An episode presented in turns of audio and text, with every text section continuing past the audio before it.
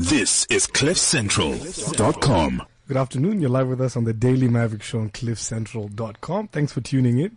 Got a pretty, pretty packed show lined up. Remember to join us and talk to us on Twitter on at CliffCentral.com on at DM Shows a day. You can also call in if you're dying to talk to us on 0861 555 189. Got a pretty packed show lined up. Um, is Mmusi Maimane getting politics lessons from FW de Klerk? What's going to happen at SONA 2016 next week? Um, Nkandla, the Constitutional Court, also next week, so a lot to talk about. There are pretty esteemed panel in front of me, so I'll just go around and introduce anyone. First is Daily Maverick Associate Editor, Ranjeni Munusamy. Ranjeni, how you doing today? Hi, King. How you doing? It's good to be here after a long time. Fantastic, absolutely. Someone I haven't been on the show with, Richard Poplak. It's a big moment, Kingsley. I'm, I'm feeling the vibe, man. I'm feeling it. and our usual, my co-host, Greg Nicholson. Your usual face. Yeah. Yeah. He's, he does, is, does he qualify as esteemed as well? No, I don't. I'm not even a guest. It's just He's just like cleaning up around us and stuff, setting up the water. trying to get the Wi-Fi password. That is, what's up with the Wi-Fi? Anyway, I think Gareth just had his hands full, didn't pay the Wi-Fi bill or something. Anyway, time to jump in. Ranjeni, I'd love to start with something you were at just today. I think um, Nelson Mandela Foundation had a summit on racism. I don't know very much about this, so I'd just love to hear what happened, what's going on there.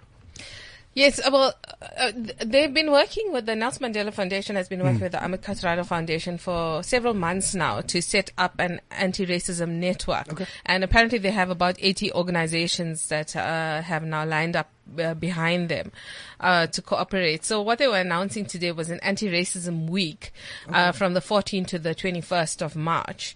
Um, and they basically want South African society to basically rally and, um, uh, you know, promote uh, an anti-racist anti-racist culture, whatever that means, um, and and they want business, religious organizations, sporting organizations to try and uh, you know run active or, or programs and activities that can actively promote the uh, uh, uh, um, I- don't know better racial relations, but uh, better race relations, but also um, you know kind of uh, take the, the the the debate, if if that's what it is, beyond just condemnation, um, and you know, so that there are actual activities that uh, that that get people to denounce uh, racist behavior and also promote. Uh, uh, activities that uh, that promote race relations, and I think that has been sorely uh, missing. Uh, Sello Hatang, the CEO of the Nelson Mandela Foundation, was saying that. Um, you know that uh, many people relied on Nelson Mandela to play that nation building role, and then you know everyone kind of forgot about it when he um, when he he uh, left the presidency, and nobody actually took up that that role. And he he was saying that that is not a Mandela project; it's supposed to be a, a societal project, and and and nobody has really paid attention to it. So I suppose it's it's a challenge to to society now, uh, at this time when we've had these uh, horrendous incidents and um, you know everybody's bruised and scarred from these incidents. That you know there's now a challenge out there in the names of the of the of the you know two people who who amongst the, the the highest icons in terms of the the liberation struggle now saying we're opening up this invitation to you. Please respond. Work with us. Let let's get this right What sort of activities are these that are going to improve race relations? Is it sort of like multiracial, ultimate frisbee? Is they like going to be feet cleansing? So what activities do they have in mind? I'm not really sure. Look, there's lots of dialogues being planned, oh. but you know that I don't know what exactly that will it what will achieve. Like this is a hard subject. You know, lots of people were speaking there um, uh, from the Kathrada Foundation. Uh, two people who, who were speaking they made the point that, for example, South Africa hosted the World uh, Conference on Racism. I think that was 2001, and there hasn't been a proper program of action from that.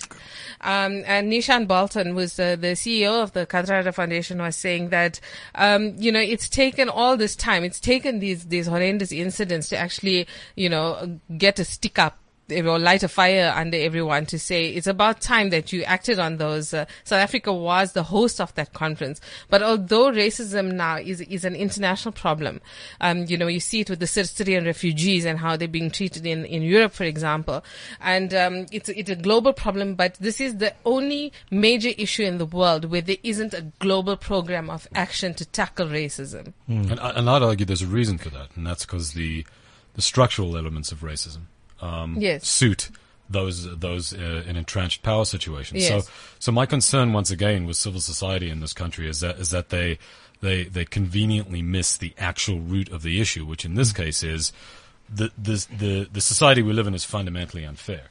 Most of the economic power is in the hands of the white community uh, in in this country. And in, in fact, I, I would I would not even say the white community. I'd say very few white people's hands. I mean, once again, we have a 0.1 percent here that is largely white, uh, if not entirely white, um, and they pull the levers of power. So one wonders.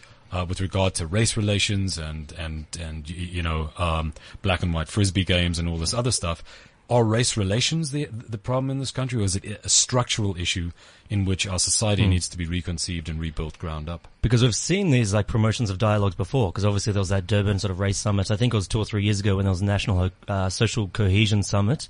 That I was there in Clip Channel. I can't remember a single thing that was achieved Yeah. from that. Um, Arts and Culture Minister Nathi Mthethwa is holding similar sort of uh, discussions right now.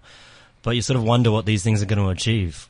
You wonder what they're going to achieve in, in the context of, of Black Lives Matter, where you have a situation in the United States of America, and Ranjeni has, has, has pointed out how, how global this issue actually is. Mm. What you have is white cops, uh, constantly shooting black men. You know, I was watching the, the Straight Outta Compton movie where they play, uh, you know, a central sort of theme in the movie is, is the, um, is the footage, uh, from, from the LA, uh, riots, uprisings of the, of the, uh, of the early nineties. And you think, how quaint. Like one dude gets beaten up on video. Now we're watching people get shot all the time by cops. What, what needs to happen there is a s- structural societal reawakening.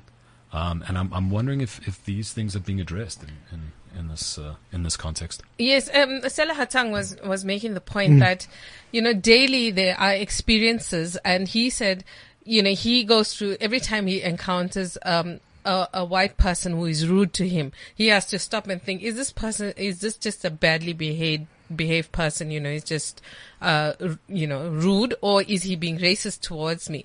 And, um, you know, I asked a question there at the launch is that, um, okay, so you're going to have all these activities to promote the anti-racism message, but if you experience racism, what do you do? And I think that's that's that's a fundamental problem because from farm workers to domestic workers to ordinary people in a in a restaurant, um, you've seen it at the at the at the race course. What do you do when you when you experience racism? You know, how do you attack? Because it al- almost always results in some or other confrontation. You know, in the case of farm workers, their lives are, are sometimes at risk. Uh, domestic workers, you know, they and if they they speak out, they lose their jobs. Um, so what is the vehicle? To be able to challenge racism. Um, and, you know, I want to be able to, I want to write about this today to be able to say, because what exists at the moment is the equality court. And for the life of me, I didn't actually know, I didn't know, is there like an equality court, like how there's a constitutional court? Do you go to this place and this is the, and you see a sign that says equality court? And uh, it, I was only when I asked the question there that Neeshan Balton said, actually any magistrate's court can be an equality court. And I did not know that What do they, did I. yeah, what do they mean by that? it can be turned into an equality court. So your case that would, you know, you, so if you, you, uh, uh, you see, I also- also don't know the mechanism that you, Is it an go. So element of the Constitution that's used, or or that I don't in? know because uh, you would think that something like is, is uh, racism. If, if if somebody is racist to somebody else, is that a criminal offense? So like, do you lay a charge at a police station and then that's investigated and goes to the equality court? You know how how is it processed? We don't know those things. I don't know. But how do you prove racism? This is it because ultimately it'll be about the judge's perception whether this constitutes racism or not. So it'll have to be spelled out in legislation properly. Uh, as to what constitution, consti- well, it's hate speech. Hate speech is a bit better to define, but, uh, it's, it's clearer. But actions that are racist, how do you, you know, yeah, define or, or, that. yeah, or racist perception. I mean, Yeah. Eusebius McKaiser in his book "Run Racist Run" quotes Daniel Bauer, I think, and and this concept of racism receipts. Like you don't actually get a receipt when someone's being racist to you, and, and were I being racist to someone, uh, I'm white for those listeners who don't uh, who can't tell. Um, uh, you, you know, I don't hand out a receipt. There you go. I was just racist. Um, you, you know, on- once again, when you're looking at it in a, in a, in a domestic worker or in a or in a farm worker context, these people are locked into fundamentally unequal um, and unfair uh, structural um, mechanisms. And once again, I think we butt up against this. Racism is hurtful and terrible. Racism is ra- racism is, is perpetuated by how society looks after these people ultimately, and, and and I think these things need to be addressed simultaneously with with us dealing with race relations. You know, I think as well one of the key failings of the government is uh, failing to push through legislation on racism because all of a sudden now after these uh, years events and all this stuff on social media racism is all of a sudden a huge issue again or it's in, in the spotlight. And now the government the ANC government is talking about pushing through certain parts of legislation to make racism hate speech and other other aspects. Well, and Nathi Mthethwa, the Minister of Arts and Culture, was at this launch, and somebody asked him, "So, what will the legislation say?" He said, "I don't know." Be- And that's, this is the problem. It's it's a huge problem because, and he, but he did say, look, there has to be a carrot and stick approach to it. But the, the, this this issue about the penalty, how is it? How do you process it to get a penalty in the first place? But I, I think a lot of people they made made the point that um, the the the ANC case before the Equality Court may be a, a big test case. Um, because they have um, basically laid charges against Dianne Kohler Barnard, Penny Sparrow, and that councillor in uh, Yeah, who's the other guy? in P. A. Roberts. Yes. So um, they so the, but I mean that it's a poli- political move, maneuver, obviously by their part against the DA, but it will be a test case to see what constitutes it racism because it would yeah. it would be interesting to see how the judge pronounces on that. I'd be interested in your thoughts, just going around the table.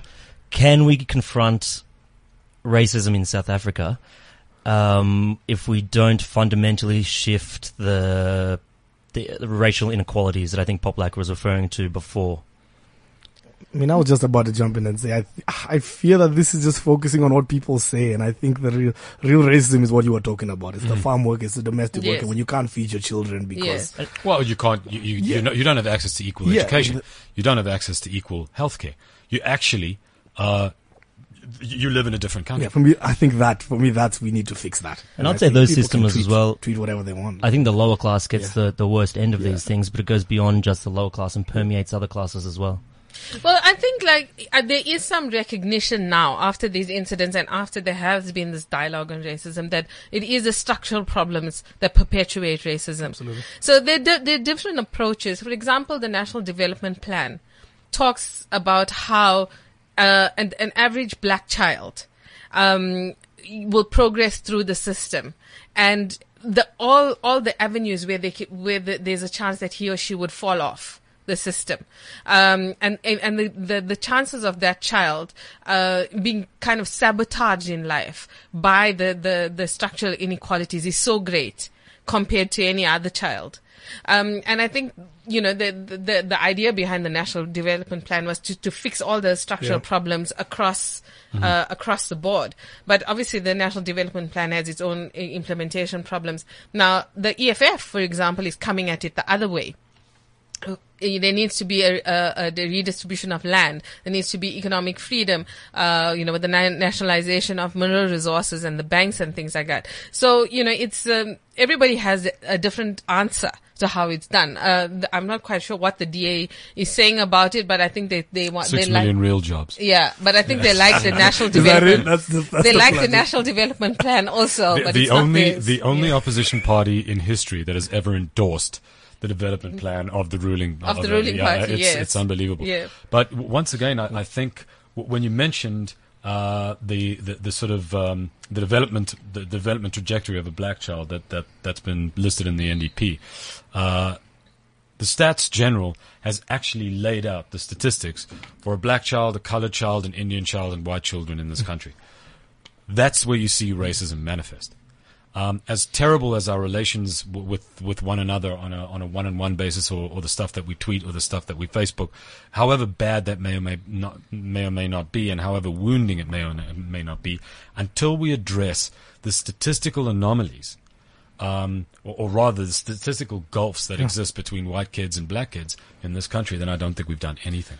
It's it's it's it's that, but it's multifaceted as well. I think um, the the uh, the Sello uh, Hatang from the Nelson Mandela Foundation was also saying that um, that you know the the there needs to be change in in people's homes as well in terms of how they perceive racism and how they behave, because he was saying you know you get incidents, for example, where where white kids, young uh, white people who you think wouldn't still have, you know, uh, uh, such deep racist attitudes, uh, uh, you know, uh, assault or, uh, or harm black kids because they are driven by something that's, that's, that's almost inexplicable.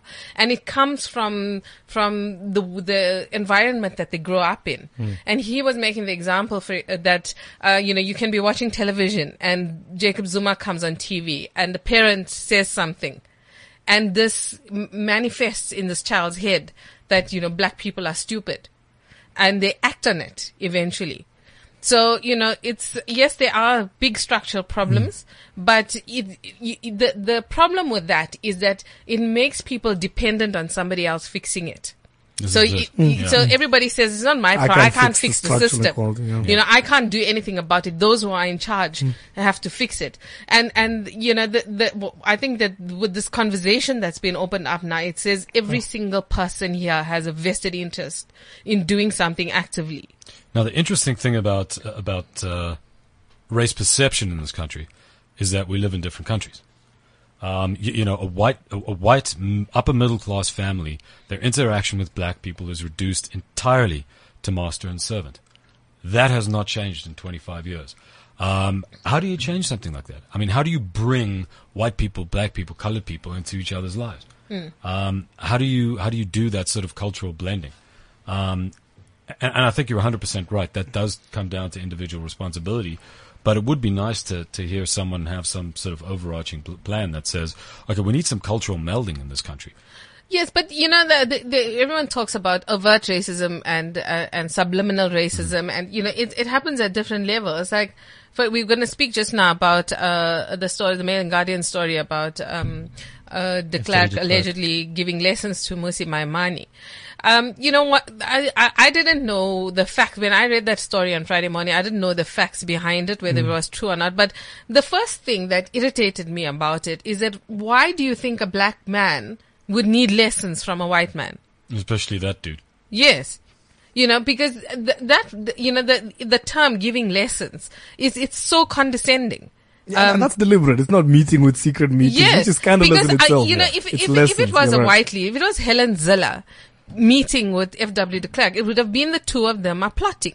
That was what the term Mm. would, that would have been used. That there's an agenda, and you know, it's uh, it's it's it's subversive, and- but they are plotting Mm-hmm. because it's Mmusi Maimane. He's a young black man. Suddenly, he can't be capable of plotting. He needs to be able to take lessons. But that headline was cynically calculated to, to sort of suggest, you know, there was all sort of dog whistle things that that someone who isn't South Africa, or isn't familiar with our culture, wouldn't get, right? Um, y- you know, I have a I have a friend staying at uh, at my house right now. He's uh, he's from Canada, and you know, he'd read that read that headline and not literally not understand it.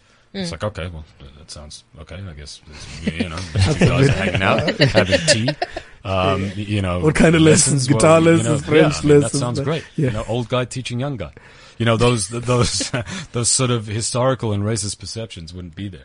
But you know, one thing I'm really interested in is Kingsley in, in your in your sort of views on this as a Kenyan. I mean, is this a South African thing? Is this a South African obsession, or or, or, or do you guys have the same conversations in, in, in Kenya? I mean, so in Kenya, it's largely a tribal. It's largely a tribal issue. Um, inequality still does play out where you've got, um, and we saw this in the post-election violence. I'm, I'm not sure if you guys followed it too closely, but between 2007 2008, Sure. it flared up. So it's not, it's not something that is was previously discussed every day. That different tribes and there's economic inequalities amongst different tribes, but we saw that it is it is real. So there, it's it's it's not a South African thing, man. Um, it's not a South African thing. It's- It's just I think in South Africa it's it's because of the imbalance of uh, of of power both politically and economically. Uh, you know the, the there was this process of political change and it was successful to to an extent and the the economic transformation has been really bad. completely stalled. I mean, Yeah. I mean, you you could argue deliberately botched. Um, I mean, I mean to, to the point where the stuff was there were deals being made, um, and deals were made um, to to I guess withhold any sort of real uh, economic transformation. And the white minority that was very very wealthy prior to the fall of apartheid is now even wealthier. So this is why Julius Malema is so strategic when he, he says people like Nelson Mandela, who he uses as the figurehead of that time, sold out. Uh, by uh, allowing um, a process of political change and uh, and making so many compromises on on, on the economy. Absolutely. And I think there were all sorts of theories that were in play in those days. Uh, the trickle down theory. Um, if we don't rock the boat, which was one of the big maxims of the time, if we don't rock the boat economically, and if we open up the country, and if we allow the investments to stay where they stand, and the industrialists, we don't drive them into the sea and set them on fire, which we probably should. um, you know, if we don't do any of that stuff, if we don't rock the boat, then things will trickle down. Um, I think we're much, much less naive nowadays. Um, and any sort of talk of trickle down economic theory has been completely. Um, I mean, anyone who still believes that really does need to go to an asylum. The problem, however, is there's no real talk of a or no decision on a replacement. Yes. Every- On a replacement lost. for, lo- of course, I, there, there is. We, we- we've, Yeah. we've lost faith in those like traditional like oh, conventional economics and the trickle down theory, but then we haven't decided on anything else. Well, Collen Maine has closed his bank account. That's major. That's right. Yep. So you know that should like bring a complete halt to the That's like, a, entire. that's like a bad guy in the movie giving you his one gun when you know he's got a gun in his ankle. No, but I don't think he- bank all his bank accounts combined is going to bring a fall of the economic system anyway. So I just I was watching James Bond yesterday and he did that. Yeah, that's a know, that's classic an old move. trick. The guy just Yeah, killed yeah. himself. If you're just tuning in, talk of suicide on the Daily Maverick show, Cliff Central. Hmm. Just about halfway through the show, and Poplak I want to talk about something you mentioned, which was the six million, you know, jobs planned by the DA, and they had the big march last this is, week. And this fascinates me. Yeah. How do you walk for a job? I, I mean, Well, I was there. Greg, you were there. What happened? You were there. What happened? Did you get a better job? did No, the Mail and Guardian I come still calling? have a job. Still No, here. I didn't. The guy's still here. Didn't get any other offers while I was there, but New York Times called Jack just, that's right. just we, as he was we heard you're walking. and you know That's what? what we're And looking it's so, for. It's so imp- that's the journalistic skills that we're looking for. Yeah. What I happened do, there? I do walk a lot in my job. What Actually, I go to the marches. Okay. No, so it was, it was actually a little bit awkward, sort of walking through. You know, when I arrived at this uh, jobs march, and Yeah. they always, for some reason, the DA starts their their marches on the southwest side of Joburg in this sort of Westgate taxi rank area. Yeah, Anyway, yeah, yeah. I get there, and one of the DA communications people sort of grabs me and is like, "Oh, the media holding area is over here," and me and another journalist just freaked out. Thinking we are gonna get locked up, like Put in a cage with Helen Zille. that's right. So anyway, You wouldn't come out. I think, no, I mean, let's just move on. Let's move on. Yeah. Um, so but yeah, slowly sort of escaped that little holding cage, Okay. and then slowly actually the crowd filled up. It was it was pretty decent. I'd say definitely over ten thousand. Yeah, it looks like about So 15, I think. yep, was I'd it, say, yeah. and that's that's I think a pretty strong crowd for for a march that's quite A march uncertain. And I was asking a lot of people why why are you here? You know, what are we actually doing? And I think everybody's answer was elections. Mm-hmm. Like everybody, basically, it's it's because the uh, DA members think they can do better in elections, and some think they can do better in jobs for elections. But it was really just a rally. It was really a giant advertisement. I think Right. it started because of a uh, billboard, and we ended at a billboard, and it, the whole thing was a an advert, a billboard, just for elections to prove, I think, a little bit of strength on the DA's um, organizational capabilities, I guess, Mhm. and just to have Mmusi Maimane and and particularly this other group of young leaders that they're trying to sort of champion as well um, on the front of the newspapers that day. Uh, I, don't would- know. I still I'm still a bit uncertain on the jobs policy. Right. I mean, well, we all are, and th- and this is the thing that still confuses me about the DA strategists. Um, you recall the uh, the 2014 elections where you and I were on the streets of, of Johannesburg when there was the first jobs. That was another six million. Six million real jobs march. This occurred, I think it must have been March 2014. when we had the Uh, and there was basically a riot on the streets. Um, they were going to deliver a jobs paper Oh, yeah, to- uh, to to Luthuli. Luthuli House Yeah, yeah. and basically incite um, what was basically a running battle with the cops in the street. And they got exactly what they wanted. Mm. Uh, it was very, very cynical, as these things always are, and a little bit revolting. And even then, it was like, well, six million real jobs, how? Um, they built their election manif- manifesto. Uh, there were some really, really good ideas in their election manifesto, all that were buried behind this nonsense about government being able to create jobs. Government doesn't create jobs. Government creates the environment in which jobs become possible. But they are starting to push that line, I think, a lot more, and particularly with a guy like Herman Mashaba as their mayoral candidate for Johannesburg. He's been saying the same thing as the Freedom uh, Free Market Foundation. Uh, I think was the president or chair for a very long time, and I think that that is their general philosophy. That as as the leaders of government, they would you know do things like I guess the cliches are cut red tape. Um, Uh, help uh, small businesses. incentives for small Uh, business and those sort of things. But I don't like. Interestingly, I felt in the speeches when we when we arrived at the final destination and watched uh, sort of house singer Bucie uh, do her thing on stage. Then the speeches didn't really focus on those key aspects of how they are going to build jobs. They always fly from the substantive issues. And even though I think, I do think the Democratic Alliance in this elections is trying to push away from just attacking the ANC and trying to show or trying to at least convince voters that they can be a viable alternative. I think that started when they launched their Vision 2029 thing, uh, videos, I guess, last year. And now they're sort of, and that was with their sort of a dreamy utopian South African future where everything's fantastic. And now I think they're just going to be doing little marches, little events or medium-sized events on things like maybe jobs, safety and security. Yeah, I think that you know the the, the DA strategy uh, doesn't always hit the target. So, for example, with those billboards, they had the one side of the building was a DA uh, billboard, and then the other side was um, a, a billboard in ANC colors with Jacob Zuma. Which, if you are on, on one side of town and can only see the ANC billboard, you think it's an ANC billboard, but whereas it was erected by the DA as an anti-ANC uh, uh, tactic uh, or a stunt. Um, and you know, so you think, so what does this achieve? Um, you know, in the mind of an ordinary South African who doesn't have a job, when you look up at the billboard, does it? What does it say to you? Does it speak to you? Does it give you hope that the DA would be able to create that job, and how would they do it? Um, and you know, these are the kinds of questions they need to ask themselves. Uh, the problem with um, the DA structure operating the way it has, I think one of the Sunday newspapers uh, carried a graph of the, for example, the racial breakdown uh, of their management structure. Is I think that they want to think kind of new age stuff, um, and that, you know they they look at the, the kind of big budget campaigns in the United States, and you know the big flashy advertisements, and uh, you know the sophisticated uh, messaging, and they try to impose that on a South African audience. Whereas our problems and our perceptions and uh, you know the the, uh, the are, are, are, are very different. So th- those kind those kind of big budget advertising doesn't really work. So th- I think the answer does re- uh, um, rest with how they project themselves as an alternative, because if they can say, "Here, the, the look in Cape Town, this is how we created these jobs," you know, areas that they control th- this is how this is where these people didn't have jobs. Here's how we created the jobs. This is what we want to do for the east rand. Or this is what we want to do for for the uh, you know wherever rustenburg.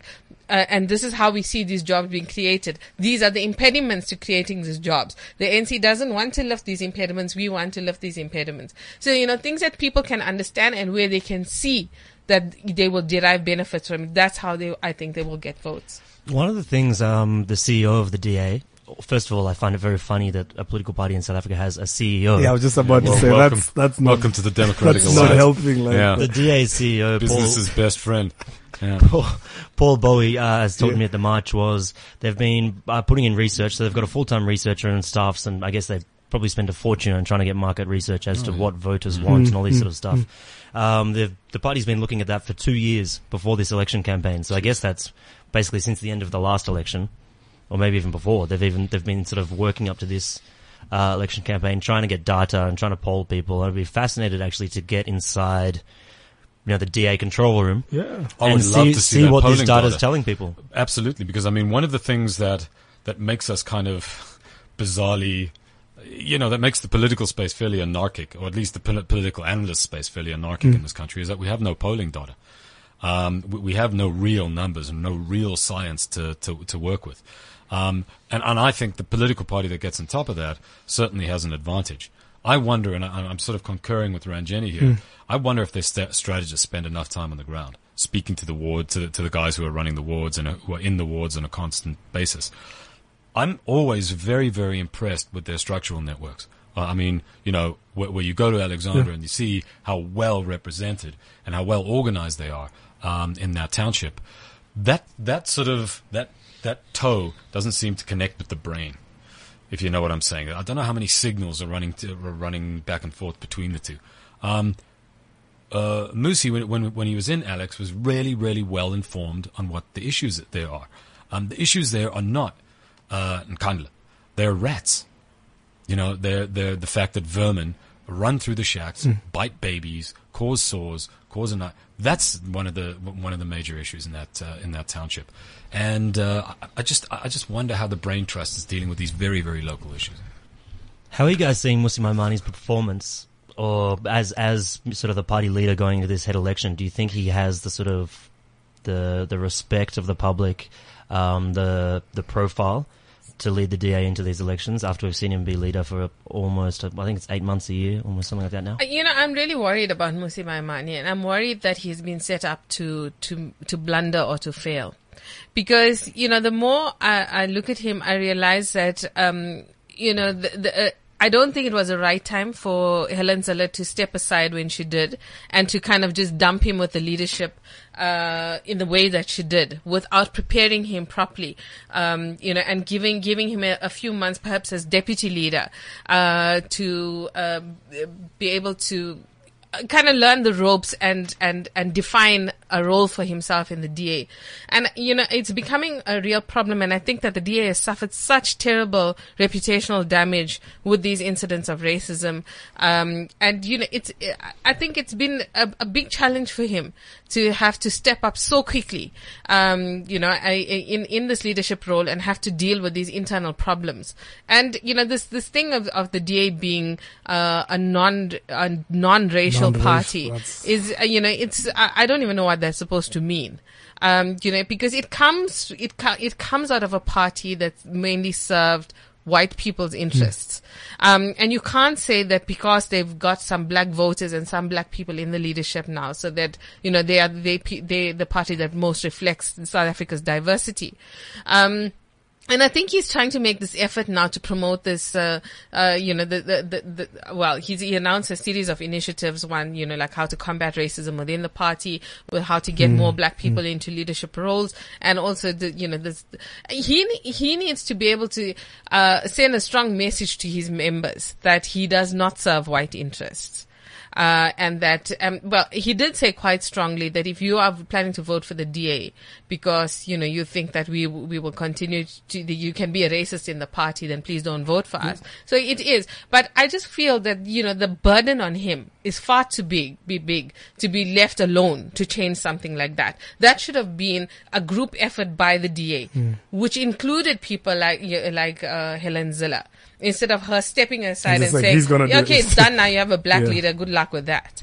You know, it's, I, I feel it's been really unfair on him. At the same time, though, I think there's accusations that uh, Mmusi Maimane isn't.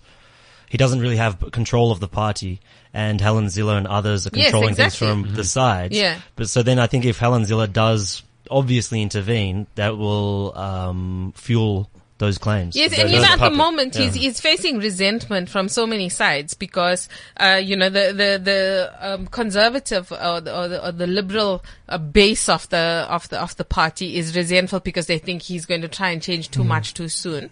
Whereas you've got what was termed as the Black Caucus on the other side, who feel that he's the the the you know the uh, the puppet of of Helen Zille's uh, clique, um, and that you know he's just pandering to to what you know these uh, the tradi- uh, you know, the the the uh, kind of old white leaders in in the party want, and they've just, uh, you know, they've basically just done a blackface with the party.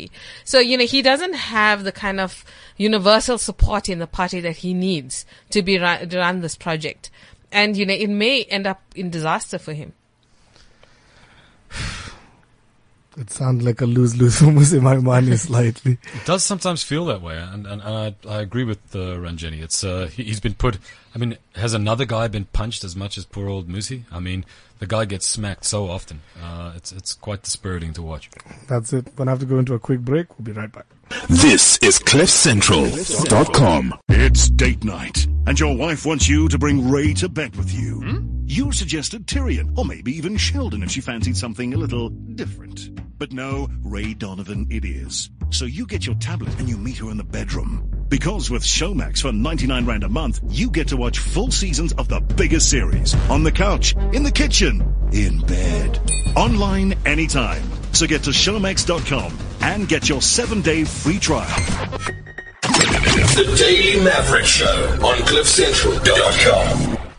Good afternoon. You're back with us on the Daily Maverick Show on CliffCentral.com. Lots of fun conversations. I think next we're talking about the new Rihanna album that came out last week. It's got anti, right? Yeah, we go, man. Poplak I know you're all over that. Hey, I'm all over that. That George. Ranjeni's doing the dance. No, no, I'm doing the Beyonce dance, the Coldplay, um, um, Beyonce, uh, you know, they released a new song and Beyonce went to India to make it and she's, uh, you know, there's this whole debate about cu- cultural appropriation Really? because she's in a sari. Yeah, well, An hey. Indian garb, yeah. yeah. What do we think? Appropriating or just Well, borrowing used to be a word. I still have to see the video. I'm not going to judge it. Yeah, I also don't know yet. what to say. I'm feeling so left out. The, the video is good. I just I just recommend Ranjeni warms up before she tries the dance move. That's all. Hey, do you Yeah, know just my do name is actually the name of a dance? Ranjeni is the name of a dance. Okay, the listeners can hold on.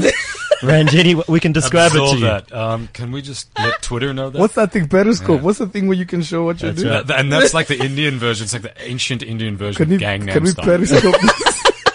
She's trying to make it sound all like it's yeah, like, so it's like an mm-mm. ancient novelty dance that kids did. Moving so swiftly Oh, on. there we go. Ranjeni's had enough. To something we know a bit more about. State of the Nation address happening next week. Ooh, Greg, I think you'll be covering that. I think I'll be there with Ranjeni. Are you Everybody down? we're, full house? escort. Okay. Yeah, we're, we're, we're, we're dates for that. So that's uh, Sounds fantastic. It's the first I hear of that, but Mm-hmm. I'm looking forward to it. well. There you go.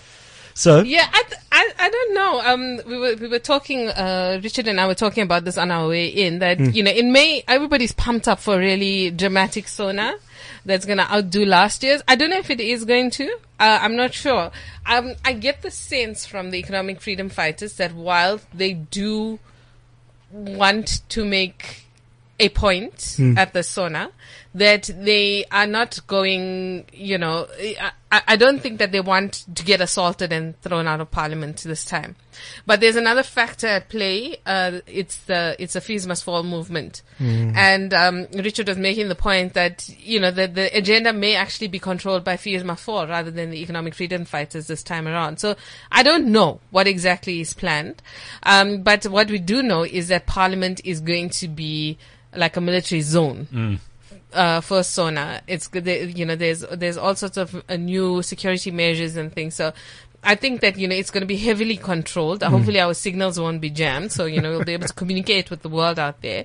Um, but I don't know how many ordinary people, whe- whether they come from the EFF or Fees Must Fall, will be able to get near the parliamentary precinct. We must know that from around midday, uh, the precinct around Parliament and the route closed. that the president travels gets sealed off. Uh, so whoever wants to get there needs to get there earlier on. So if they're going to get there earlier on, they're going to be dealt with early. According within And the then- ambit of the law. Yes, the and and, and, and, and thrown out, uh, thrown off the streets long before the president arrives. If they plan for late, they won't be able. The, the, the, the I mean, it's going to be the police and the army. there. They're not going to get near near the precinct, so they won't be able to stage any disruption. It's not like the EFF's So- building it up and saying, you know, the president won't give Yes, this but the speech alone. EFF is yeah. building it up Yeah. for inside the house. Okay. They they want to, to because basically what uh, we've just heard Mwiseni and, and Lozi say is that every time the president speaks, the rand falls down. So they Fuck, that's a good one. about what It's fairly effect accurate. What, what, what effect is the Sona going to have?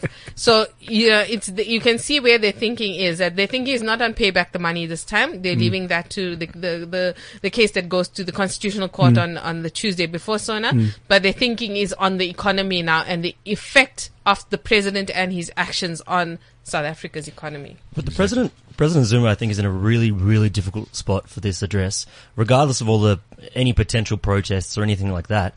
Just the points of his speech because of the economy. The the GDP outlook for 2016 has just been, I think, lowered to something like 0.8 percent by the IMF. Um, business confidence is, I think, at a low since 1994.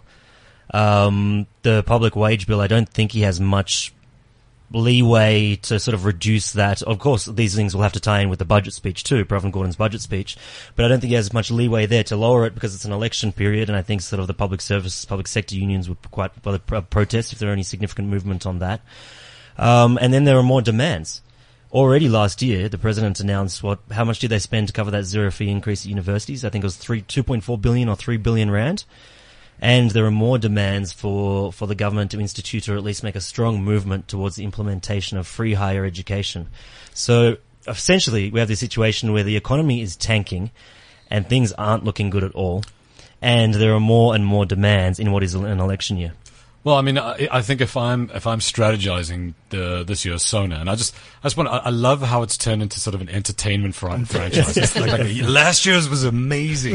They're gonna have to blow up Cape Town. To Coming what up are we next do? week's Yeah. State of the Nation address, live in Cape Um, Town. this summer, one man. Yeah, it's, One it's, speech. it's it's like a it, it really is. It's like Star Wars. It's it's unreal. But um, I, I think if I'm strategizing, what what the ANC always does so well is is sort of is sort of point, and you have the global economic economy tanking. You have China tanking. You have all these ex- exogenous factors that are that are pushing down in our uh, our economy, which they genuinely are. Highlight those. Um, we have a drought. You know, highlight the drought. Um, we have a water crisis. Highlight the water crisis. That's surely not the ANC's fault. That that you know they don't control the rain. Um, so, so I think there's going to be a lot, a, a lot of finger pointing, uh, and not a lot of mea culpas. I don't think we're going to hear Jacob Zuma say sorry for canning his finance minister and hiring a guy who no one had heard of. One of the other things I think we have failed to talk about is the it's like, what's two days before the the State of the Nation address. Uh, the issue of Nkandla is in at the Constitutional Court. That's huge. Um, and, and I think what may happen there is it will take a lot of the wind out of the sails of Sona. Um, either that or it will ramp the whole Sona confrontation up to, you know, 11. And it literally will be the best episode in the franchise. What I think Jacob Zuma will thank his lucky stars about, though, mm-hmm. is that it, this is the hearing and not the judgment. Mm. If it oh, was mm. judgment, it would have been it. You know, it would have been Star Wars at Parliament because he would. Uh, you know, but we don't know how, how the Constitutional Court will rule on the matter. But either way, I think the EFF would would would have gone to town with it. But it's going to be the hearing, and uh, from what we hear, we, the the EFF is pumping it up um, as a big march in Johannesburg um, uh, at the Constitutional Court. Um, so, uh, and uh, you must know that uh, Public Protector Thuli Madonsela is a amicus curiae on that on that case. Um, so it's it's a very complex case. Um, so it's not only about whether the president should pay back the money or not, but about the powers of the public protector, and that has repercussions for all sorts of things. Um, you know, in the cases that she she has uh, pronounced on. So you know, she's got a, a lot riding on it as well. But I think that in terms of um, ensuring accountability in South Africa, which has been sorely missing, uh, and you know, has been, I think, the, the central core of why there is so much anger and bitterness at the president. Uh, you know, his failure to account to the people of South Africa. I think that is why that case is so important to so many people. I mean, Greg, you were using the SABC case as sort of a reference point on how Yeah, it's going to be quite the interesting. Nkandla case might go. So- the SABC case from last uh, from the last elections in 2014. Was that the elections case? Not Okay, the it's elections, the Schlaude Hlaudi- case. Hlaudi Hlaudi Motsoeneng, Motsoeneng. and Oh, I, so I the- see what you're saying. Yeah. So the public protector's report on that, uh, which see, which yeah. he said uh, Hlaudi should go through disciplinary uh, procedures, and which was challenged.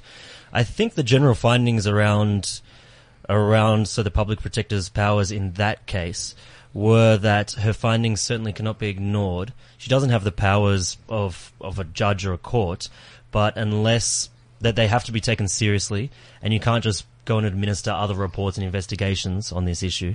Um, you have to take them seriously and give them due consideration. And I think, I think the courts went almost as far as saying that if you don't uh, institute a review of the public protector's findings, you basically have to follow them. So it's going to be quite interesting to see how that influences this case. I think that's going to be the key. People will be talking. I think it was Judge Schippers about their Schippers judgment Yes. quite a lot. Yes, that's what I'm saying. It, it, it is um, an extremely complicated case because you must know that um, in terms of the Public Protector Act and the legislation governing her office, it spells out what you do if you dispute her findings.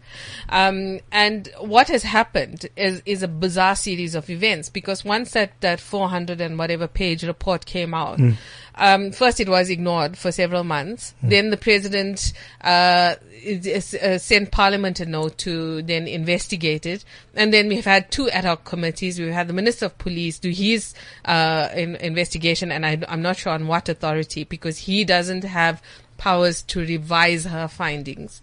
He came up with an al- alternate set of findings. He came up with a video, and uh, and then Parliament chose, or the ad hoc committee, the ANC caucus in Parliament opted to take his version or his findings as the gospel rather than this process that the public protector went went through.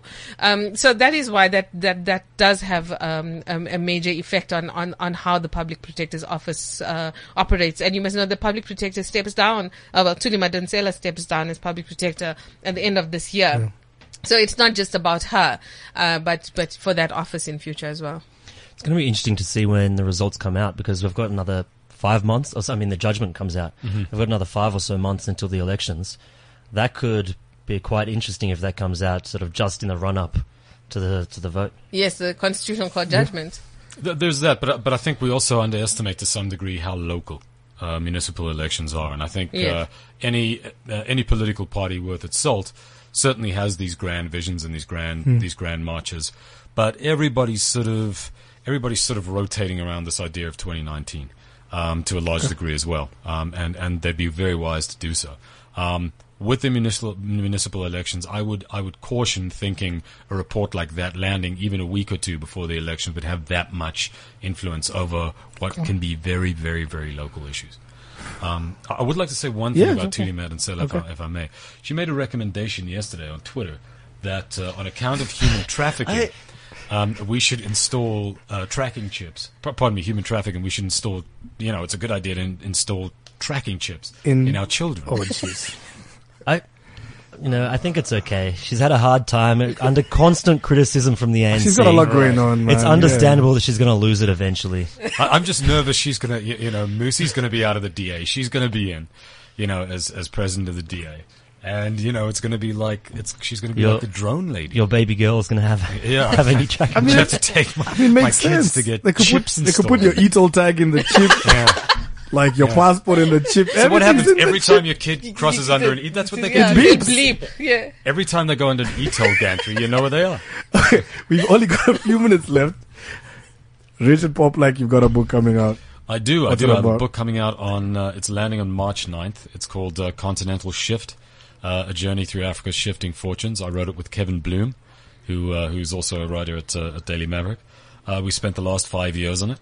Uh, we've traveled to many, many uh, wonderful African countries, including uh, Kenya. We were there, um, and it's been it's been a huge it's been a huge trip. It's been it's been wild. So you know, it's sort of it's an interrogation of this idea of Africa rising. Um, one of these phenomenons that, that Kevin and I, I, I think, uh, understood quite early that was linked to, uh, to to commodities and, and to and to everything that's happened in China. But at the same time, you have this rapidly expanding, urbanizing population that is is changing the face of the continent very very quickly and very very interestingly.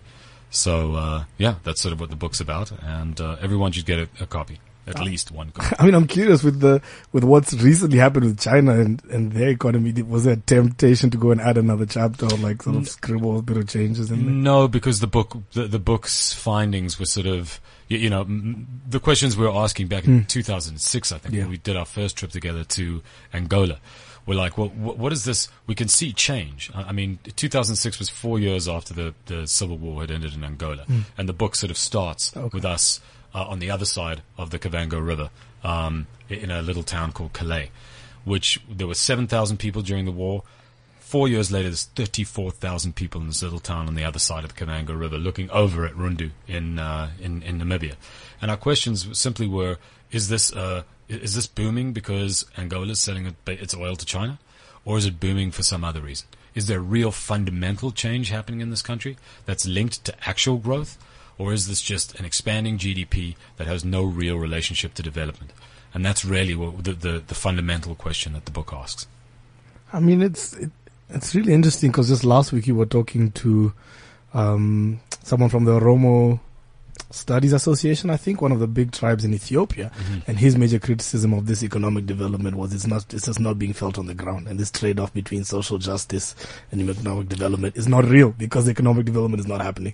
Well, the, the, we actually look at Ethiopia Yeah. in, in quite some detail. One of our chapters uh, plays out there, um, and it and it looks at the setting up of the first commodities exchange in Ethiopia, which uh, unbelievably until about 10, 12 years ago, um, even even a, a, a leader as smart as Meles Zenawi had no idea what a commodities exchange was.